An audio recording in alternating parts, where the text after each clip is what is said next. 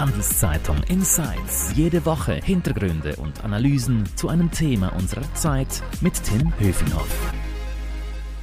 Hallo und herzlich willkommen. Diese Folge wird von Schroders Schweiz gesponsert, einem weltweit führenden Asset Manager. Schroders engagiert sich für eine nachhaltige Zukunft und nimmt als Treuhänder und Investor für seine Kunden aktiv Einfluss auf das Verhalten von Unternehmen. Mehr Infos dazu unter schroders.ch. Jetzt aber zu unserem heutigen Podcast-Thema und dazu begrüße ich meinen Kollegen Marcel Speiser. Hallo Marcel. Hallo Tim, wie geht's? Gut geht's mir, danke dir, Marcel. Wir reden ja heute über Uhren und darüber, dass teure Luxusuhren immer öfter auch als günstig Variante auf dem Markt sind. Marcel, was ist da los?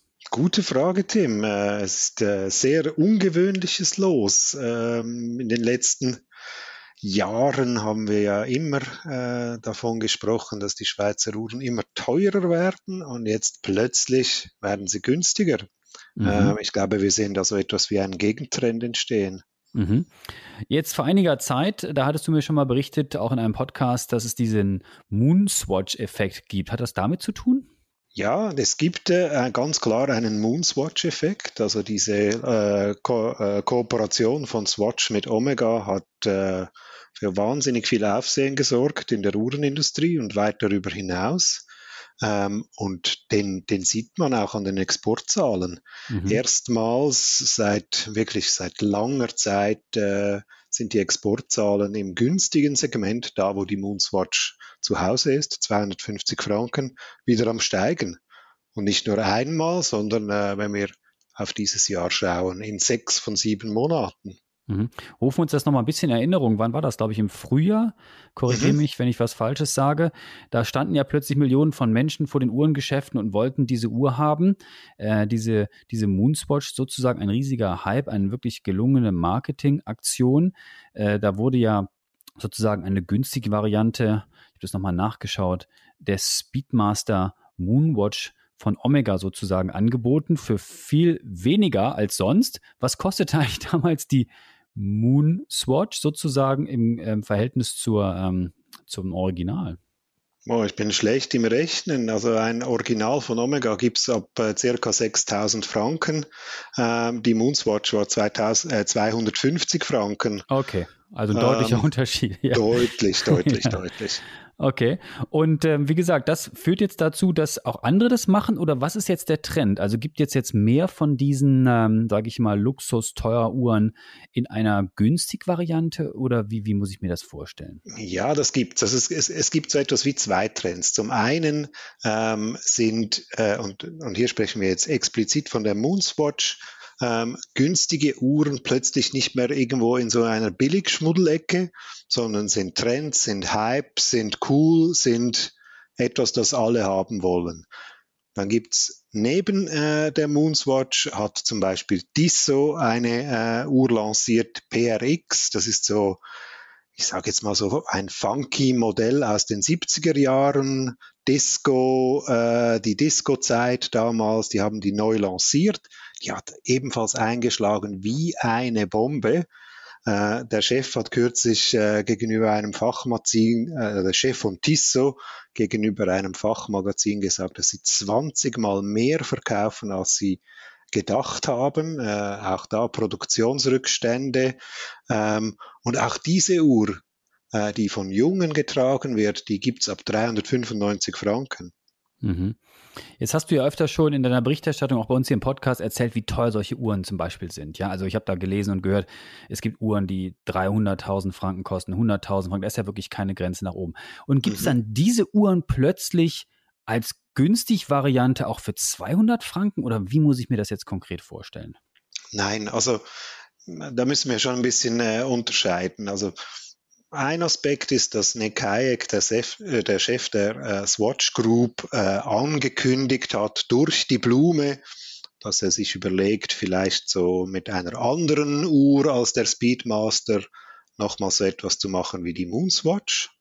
Da würde sich natürlich eine Patek, äh, Patek Philippe oder, äh, oder Marc Piguet ähm, anbieten, die quasi den Swatchified werden, aber das ist noch Wunschdenken. Was man aber sieht, ist, dass zum Beispiel Bulgari eine äh, Schmuckmarke, die auch bei Uhren sehr stark ist und üblicherweise Uhren, ich sage jetzt mal ab 8000 Franken plus verkauft, bis 30, 40, 50 und noch weiter nach oben. Die hat äh, vor nicht allzu langer Zeit eine Uhr für 2800 Franken lanciert. Ähnliches bei Dior, ähm, auch eine Mode, eine Modemarke, die hat Uhren 4, 5, 6, 7, 8000 Franken. Wieder gegen oben, keine Grenzen gesetzt. Ähm, hat ein Modell lanciert, und zwar ein, Mod ein adaptiertes Modell von einer teuren Uhr für 2900 Franken. Das ist nicht billig, aber es ist doch im Vergleich zu 8000, 12.000 Franken sehr erschwinglich. Und warum machen die Uhrenhersteller das? Also, dass es jetzt Modelle gibt, die sonst eben, wie gesagt, 6.000 oder 12.000 Franken kosten, jetzt für 1.000 oder wie am Anfang auch erwähnt, nur noch für 200 Franken zu haben sind. Will man damit neue Kundengruppen erschließen oder was ist das? Ich glaube, das ist das Entscheidende. Die ähm, kürzlich hat äh, das ein, ein Manager von Bulgari äh, wirklich sehr gut auf den, äh, auf den Punkt gebracht und gesagt, er habe Angst, gewisse Leute zu verlieren, weil man muss schon sehen, ähm, in, in den allermeisten Fällen sind Menschen, die, ich sage jetzt 8000 Franken für äh, eine Uhr ausgeben können, relativ arriviert, beruflich erfolgreich und das ist man nicht mit 15 äh, und wahrscheinlich auch noch nicht mit 25 im Normalfall, sondern eher 40 plus. Er hat Angst, dieser Bulgari-Manager, dass er Menschen verliert, und zwar dauerhaft verliert, wenn, die, wenn seine Marke für junge Leute keine Einstiegsdroge in Anführungszeichen anzubieten hat. Wer sagt ihm, dass Menschen, die in jungen Jahren nie mit Bulgari in Kontakt gekommen sind, plötzlich, wenn sie 40 oder 45 sind, dann auf Bulgari kommen? Also mhm. will er sie begleiten und wenn er sie begleiten will, im, also quasi durch das Alter hindurch, dann muss er halt am Anfang dieser, dieser Begleitung oder dieses Weges auch etwas günstigeres äh, an den Start schicken. Also erstmal die günstig Variante sozusagen und später, wenn ich es mir richtig leisten kann, dann kaufe ich mir richtig das Original sozusagen, Wir, oder? Ja, genau. Wir sehen das in der, in der, in der Modeindustrie ist das eine sehr übliche Taktik. Man, man muss sich einfach vergegenwärtigen, welches Teil ist das meistverkaufte Teil von Gucci. Es ist nicht ein Kleid für 8000 Franken, es ist nicht ein Schuh für zweieinhalbtausend Franken, sondern es ist ein relativ simples T-Shirt mit Aufdruck, das dann vielleicht 250 Franken kostet. Okay. Diese Einstiegsdrogen, wir reden von Parfums, wir reden von Schals, wir reden von kleinen Portemonnaies, von T-Shirts, vielleicht ein Gürtel, das sind klassische Einstiegsdrogen, um bei diesem äh, Begriff zu bleiben, die die Menschen äh, in die Welt dieser Marke äh, einführen und dann potenziell dort halten. Ja. Und wird das klappen jetzt auch in der Uhrenindustrie, diese Einstiegsdroge sozusagen? Also ist die Moonswatch beispielsweise ganz oft verkauft worden und andere ziehen da jetzt nach? Die Moonswatch ist ein gigantischer Erfolg, äh, muss man sagen. Es gibt Schätzungen, Nick Hayek verrät ja nie irgendwelche Zahlen, äh, Schätzungen, dass rund, also dieses Jahr rund eine halbe Million Moonswatches äh, verkauft werden. Das wären dann ungefähr 125 Millionen Franken Umsatz. Wenn man sich vergegenwärtigt, dass 2021, also vor Moonswatch, äh, die Swatch 220 Millionen äh, Umsatz gemacht hat, sind das schon sehr gewaltige Zahlen. Ich glaube, das funktioniert auf alle Fälle, ja. Und andere Marken ziehen jetzt auch nach, wie du schon erzählt hast, und versuchen auf diesen Trend auch aufzuspringen. Das heißt, wir werden immer mehr Anbieter sehen, die, äh, ich sage jetzt nicht Kopien, aber vielleicht eine Variante von diesen sehr teuren Modellen auch als günstig Variante anbieten. Ich glaube, wir werden mehr Marken sehen, die das tun werden. Es, werd, es werden sich auch Marken äh, de, dem verweigern und sagen, bei uns fängt es bei 100.000 an und fertig. Äh, wir sind High-End, wir wollen davon nichts wissen. Ähm, aber ich glaube, wir werden mehr solche Modelle sehen, ja. Ja, jetzt erklär mir mal konkret, wie das funktioniert. Also gibt es dann die Uhr abgespeckt um manche Features, weil irgendwo muss der Preisunterschied ja herkommen von 6.000 auf 200 Franken oder von 12.000 auf 200 oder habe ich dann ein, ein Plastikgehäuse statt, äh, keine Ahnung, was, was das sonst ist, irgendein anderes teures Metall? Oder ähm, funktioniert die nur halb so schnell oder halb so gut? Also wie, wie, ja, das funktioniert wär, das? halb so schnell wäre lustig, wenn der ja, Tag genau. plötzlich etwas mehr Zeit bieten würde, wäre lustig. Ähm, nein, das läuft meistens über die äh, verwendeten Materialien natürlich. Ähm, bei ich sage jetzt, bei, bei teuren Uhren hast du häufig ähm, Platin, Weißgold, Gold, ähm, Varianten im, im Gehäuse und häufig dann auch noch bei Damen insbesondere dann noch ein paar Edelsteine drauf, die zum Beispiel die, Stundenanzahl, die Stundenmarkierungen darstellen.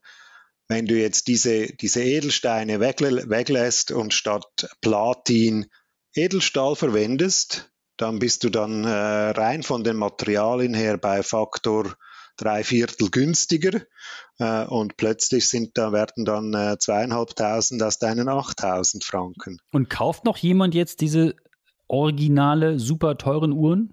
Ja, dieser Trend, also das ist die Schwierigkeit dieses Gegentrends. Der, äh, der Megatrend geht immer noch dahin, dass Schweizer Uhren teurer werden und dieser Trend ist ungebrochen. Wenn man mit äh, Vertretern der, von Uhrenhändlern spricht, sagen sie, ähm, der, der, Trend zu mehr Luxus äh, ist ungebrochen, trotz Rezessionsängsten und Inflationssorgen. Also da wird gekauft, was das Zeug hält.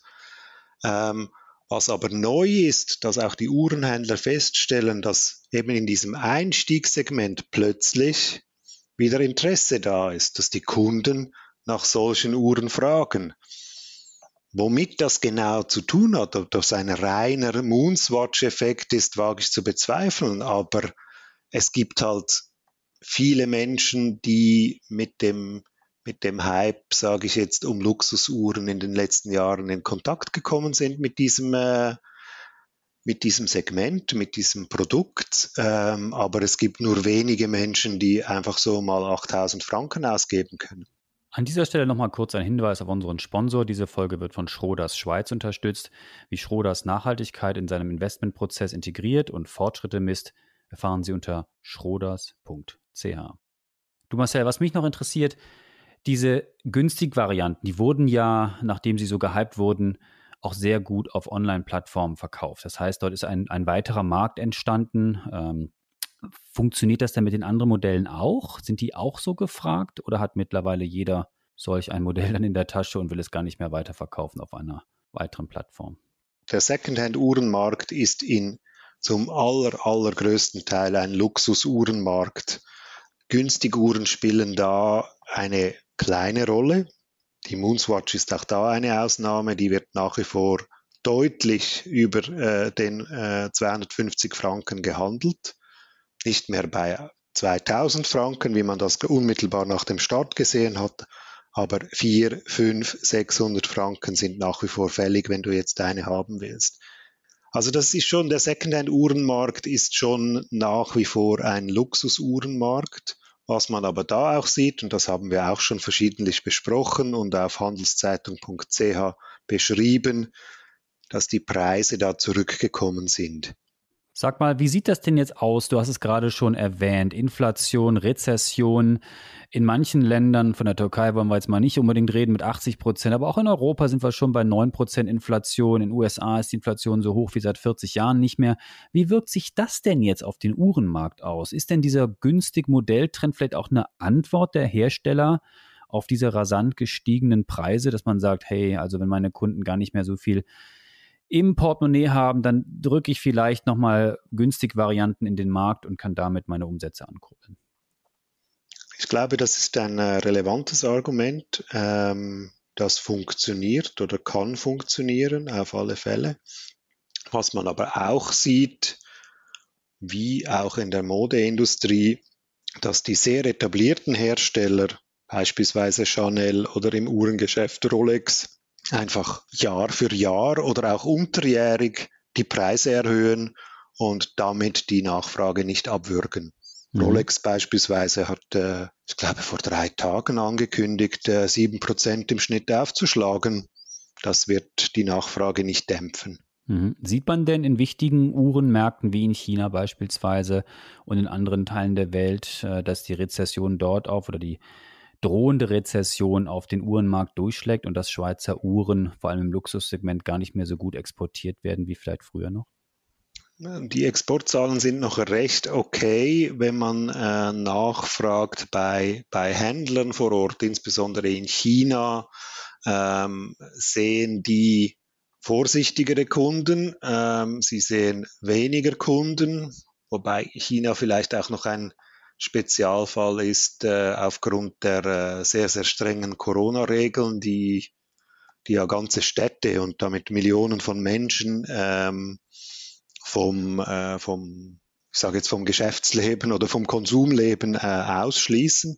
Und die, die Uhrenläden, die sind natürlich vor allem da, wo die Menschen dann äh, möglicherweise in Quarantäne sind oder in Quarantäne gehalten werden da ist, also China ist die große Unbekannte. Es gibt äh, Marken, die berichten, es läuft immer noch prächtig. Es gibt andere, die berichten, dass man jetzt äh, tendenziell ein bisschen zurückfährt mit Lieferungen nach China. Ist eine große offene Frage, wie das da weitergeht. Und eine der entscheidenden neben den USA. Marcel, ganz herzlichen äh, Dank für deine Insights. Noch mehr Infos zum Thema gibt es auf handelszeitung.ch. Und wenn euch unser Podcast-Angebot gefällt, dann freuen wir uns ein Abo, sei es bei Spotify, Apple oder wo auch immer ihr uns zuhört. Bleibt gesund. Vielen Dank fürs Zuhören. Bis dahin, Marcel. Adieu. Tschüss, Tim. Vielen Dank. Handelszeitung Insights.